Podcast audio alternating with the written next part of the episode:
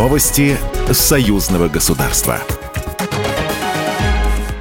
Здравствуйте, в студии Екатерина Шевцова. Президент Беларуси Александр Лукашенко подписал указ, которым одобрил проект договора о создании общего рынка электрической энергии в союзном государстве для проведения переговоров, сообщает пресс-служба президента Республики Беларусь. Этот международный договор определяет правила создания, работы и развития общего рынка электроэнергии в союзном государстве и регулирует отношения между участниками этого рынка при покупке и продаже электроэнергии. В договоре также указаны участники общего рынка, их права и обязанности.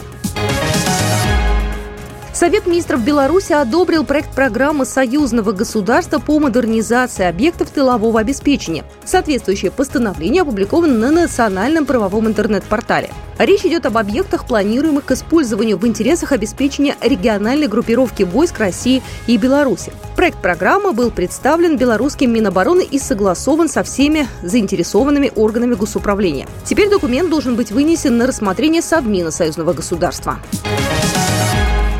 Сегодня в Москве пройдет совместное заседание коллегии высших органов финансового контроля государств-членов Евразийского экономического союза. На заседании будут подведены итоги совместной проверки соблюдения в 2022 году уполномоченными органами государств-членов ЕАЭС протокола о порядке зачисления и распределения сумм ввозных таможенных пошлин. В заседании примет участие председатель Комитета госконтроля Беларуси Василий Герасимов.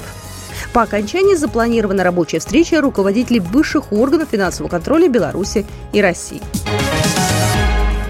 Завершились гастроли Большого театра России в Минске. В Большом театре Беларуси показали оперу «Царская невеста». А накануне минчане увидели балет «Иван Грозный», одну из самых известных постановок знаменитого российского хореографа Юрия Григоровича.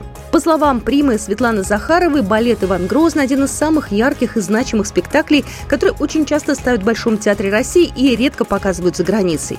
Этот спектакль практически никогда не выезжал за границу потому что это действительно это наша история, и она понятна нам. И это очень здорово, что есть такой спектакль, который он здесь и сейчас. И я думаю, что все, кто его смотрит, кто будет сегодня смотреть этот спектакль, без слов все понятно. Не нужно даже, мне кажется, либретто читать.